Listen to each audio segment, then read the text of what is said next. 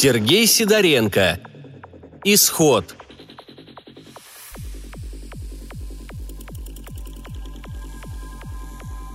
Земля – планета процветающая. Земля достигла пика своего расцвета, как и населяющая ее человеческая цивилизация.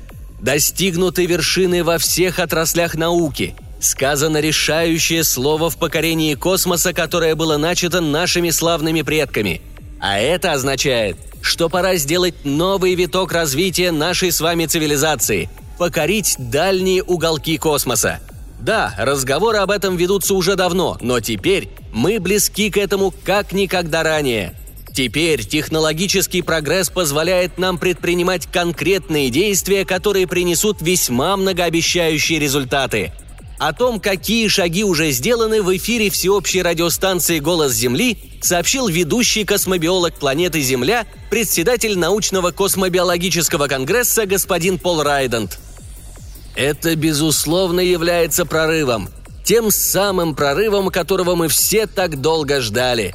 Все классы жителей планеты Земля пристально следили за нашими исследованиями дальнего космоса и с нетерпением ждали результатов этих исследований. Ведь все земляне внесли свой посильный вклад в это важное для всех нас начинание – поиск новой планеты, пригодной для жизни – все, начиная от проектировщиков и инженеров-конструкторов, благодаря которым в нашем распоряжении появилось принципиально новое оборудование, которое позволило исследовать дальнее космическое пространство, не прибегая к дорогостоящим ресурсоемким и довольно рискованным сверхдальним космическим экспедициям, до техников, которые воплотили наяву все эти технологии.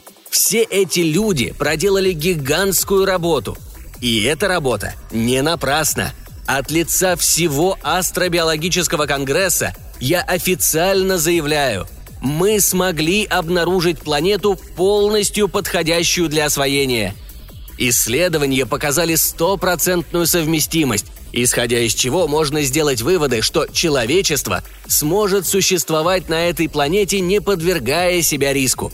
Я скажу больше, уважаемые земляне. Мы, благодаря инвесторам, уже осуществили экспедицию к Секундусу, как мы уже назвали обнаруженную нами планету. И эти результаты превзошли все наши самые смелые ожидания.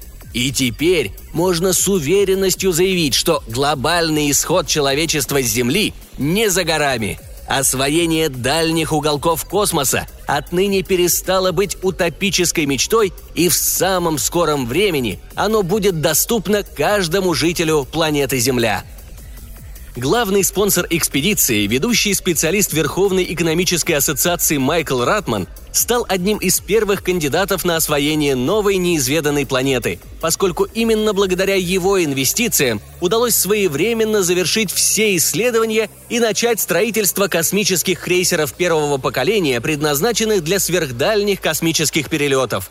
Именно на этих космических кораблях жители планеты Земля отправятся к далекому Секундусу и станут первопроходцами в освоении новой планеты. Мест на кораблях хватит всем, но настоятельно рекомендуется начать бронирование мест в соответствии с классом гражданина. Места предоставляются совершенно бесплатно, и, как уже говорилось ранее, их хватит всем жителям планеты Земля. Спешите, бронируйте места – может быть, именно вам суждено стать одним из первых обитателей планеты Секундус и тем самым навсегда вписать свое имя в историю новой цивилизации человечества. Земля – планета процветающая. Да, когда-то это было действительно так. Да, человеческая цивилизация добилась многих свершений. Технический прогресс шагнул далеко вперед. Вот только цена за этот высокотехнологический прорыв – впоследствии оказалась слишком велика. Но кто в то время всерьез задумывался об этом? Люди были рады достигнутым вершинам в области науки, рекордам в сфере технологического прогресса.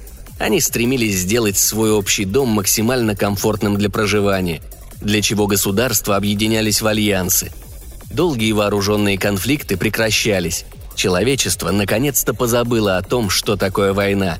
Затраты на производство оружия и содержание армии существенно снизились. Впервые за многолетнюю человеческую историю люди перестали в чем-либо нуждаться. Практически сошла на нет всеобщая бедность. На Земле воцарилась долгожданная утопия. Тот самый рай земной, о котором люди мечтали, к которому стремились. Казалось бы, чего еще можно было пожелать? Беззаботная жизнь в полном достатке всем и каждому. Оставалось лишь жить и радоваться каждому новому дню. И люди жили и радовались. Беззаботность и достаток царили на земле. Раньше такой идеальный мир был лишь воображений, в смелых мечтах. А теперь мечты стали реальностью. Сказка превратилась в быль. Идеальное человеческое общество. Но, увы, такое положение вещей устраивало не всех. Так было всегда – Каким бы идеальным ни было общество, всегда находились такие, которых не устраивала окружающая действительность. Нашлись такие люди и на этот раз. Те, кто не разделял уверенности других в том, что жизнь прекрасна. Они не отрицали этого факта. Жизнь ведь действительно была прекрасной. Вот только они категорично заявляли, что так будет не всегда, ибо ничто не в состоянии длиться вечно – на них смотрели как на чудаков, их не воспринимали всерьез, считая фанатиками пресловутого конца света, кризиса, из которого человечество уже не в силах будет выбраться.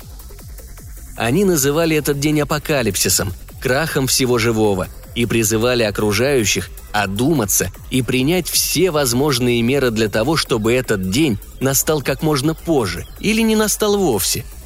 Но они были в меньшинстве – а кто и когда прислушивался к мнению меньшинства? Они твердили, что жизнь подобна сообщающимся сосудам, что если в одном сосуде прибудет, то в другом обязательно убудет, и это неизменно. Но люди лишь отмахивались от них. Беззаботная жизнь вскружила голову. Впереди человечеству открывались новые радужные горизонты, грандиозные перспективы и прекрасное светлое будущее – так неужели слова каких-то чудаков были в силе омрачить эту идеальную картину? Слова были бессильны, а вот обстоятельства оказались гораздо действеннее любых слов. Для хорошей жизни требовалось постоянное усовершенствование всех имеющихся технологий. Для очень хорошей жизни требовалось очень много технологий, а для беззаботной жизни требовалось, соответственно, еще больше технологий, для которых нужны были ресурсы – современные производственные процессы позволяли полностью покрыть человеческие потребности. Но вот земные недра были совсем не безграничны, и вскоре производственные показатели начали падать. Сначала это было практически незаметно, но со временем нехватка земных ресурсов стала более ощутимой. Первыми в полной мере с этой проблемой столкнулись мелкие производственные корпорации, которые были вынуждены Сначала уменьшить объем производимой ими продукции, а потом и вовсе свернуть производство с целью спастись от банкротства. Некоторым повезло больше. Они были поглощены более крупными предприятиями, но вскоре и они были вынуждены забить тревогу. Нехватка жизненно необходимых ресурсов с каждым днем ощущалась все более остро. Привыкшие к роскоши люди оказались не готовыми к таким переменам, и беззаботный человеческий быт начал плавно сходить на нет, набирая обороты. Идеальный мир рушился. Пытаясь хоть как-то выжить в меняющемся мире, некоторые шли на крайние меры, что вылилось в волну бунтов и преступлений. Именно тогда и встал вопрос о возрождении служб охраны правопорядка, которые бы смогли спасти положение. Ситуацию с преступностью удалось взять под контроль, подавив бунты. Ни о каком всеобщем равенстве в этом новом человеческом обществе конечно же, не могло быть и речи. Люди, как в давние времена, вновь разделились на классы. Те, кому повезло меньше других, были вынуждены выживать экономя на всем, плача жалкое существование в трущобах, которые были когда-то уютными жилыми кварталами. Лишенные источников энергии для освещения, отопления и прочих человеческих нужд, эти кварталы быстро пришли в плачевное состояние. Стражи загнали нас в угол – эти блюстители нового порядка были суровы. Жителям низшего класса запрещалось приближаться к кварталам обеспеченных людей, тех, кто имел доступ к оставшимся ресурсам и не имел при этом никакой совести. Эти лжецы продолжали наслаждаться всеми благами цивилизации, убеждая остальных в том, что жизнь обязательно изменится в лучшую сторону, что уже совсем скоро все вернется на круги своя, и что они, сильные мира сего, работают над этим. Никому из них нельзя было верить. Никому и никогда. Нам оставалось лишь довольствоваться тем, что перепадало с их роскошного стола, жить под надзором стражей, их верных цепных псов, изо дня в день слушая новую ложь. Мы были вынуждены слушать ложь, когда целые города, оставшись без освещения, с целью снижения потребляемой электроэнергии, погружались во тьму, когда люди низшего звена вынуждены были сражаться за еду, живя по закону сильных. Если не победишь ты, то другие победят тебя. До каннибализма мы, земляне низшего класса, еще не опустились, но это был лишь вопрос времени. Времени, которого уже совсем скоро не будет у всего человечества. И те, кому повезло стать хозяевами положения, тоже понимали, что недалек тот час, когда они ничем не будут отличаться от нас – и они бросили все силы и оставшиеся ресурсы на поиски новой планеты для жизни, так как прекрасно понимали, что ресурсы Земли подошли к концу и что задерживаться тут нет никакого смысла. Они приняли решение бежать подобно крысам, которые бегут с терпящего крушения корабля. Они назвали это красивым словом «исход», и изо дня в день оповещали остальных о том, что теперь-то все точно изменится, что человечество устремится в далекие уголки Вселенной и обретет там новый дом на далекой планете под названием Секундус. Они восхваляли технический прорыв, но никто из них и словом не обмолвился о том, что именно из-за этого прорыва в области науки и техники земные ресурсы оказались досрочно исчерпаны, и всякая счастливая жизнь теперь была невозможна. Ничего уже нельзя было изменить, ибо этот день настал – Час пробил, и апокалипсис, крах всего живого на планете Земля наступил. Мы предупреждали об этом, но окружающие остались глухи к нашим словам. Мы пытались спасти этот мир, но нам это не удалось. Теперь от былого благополучия осталась лишь красивая картинка, маска, за которой скрывались бедность и нищета. Утопия стала дистопией, мир погряз во лжи, и те, кто может сбежать с этой погибающей планеты, сбегут, назвав свое бегство исходом. Это именно бегство, поскольку места на кораблях хватит лишь для них. А нас давно забыли и уже не вспомнят. Нас просто не заметят, как не заметили тогда, когда мы пытались их предупредить. Но мы напомним им о себе. Каждый имеет право на жизнь, и мы будем бороться – мы любой ценой пробьемся на эти корабли. Если потребуется, будем прорываться с боем.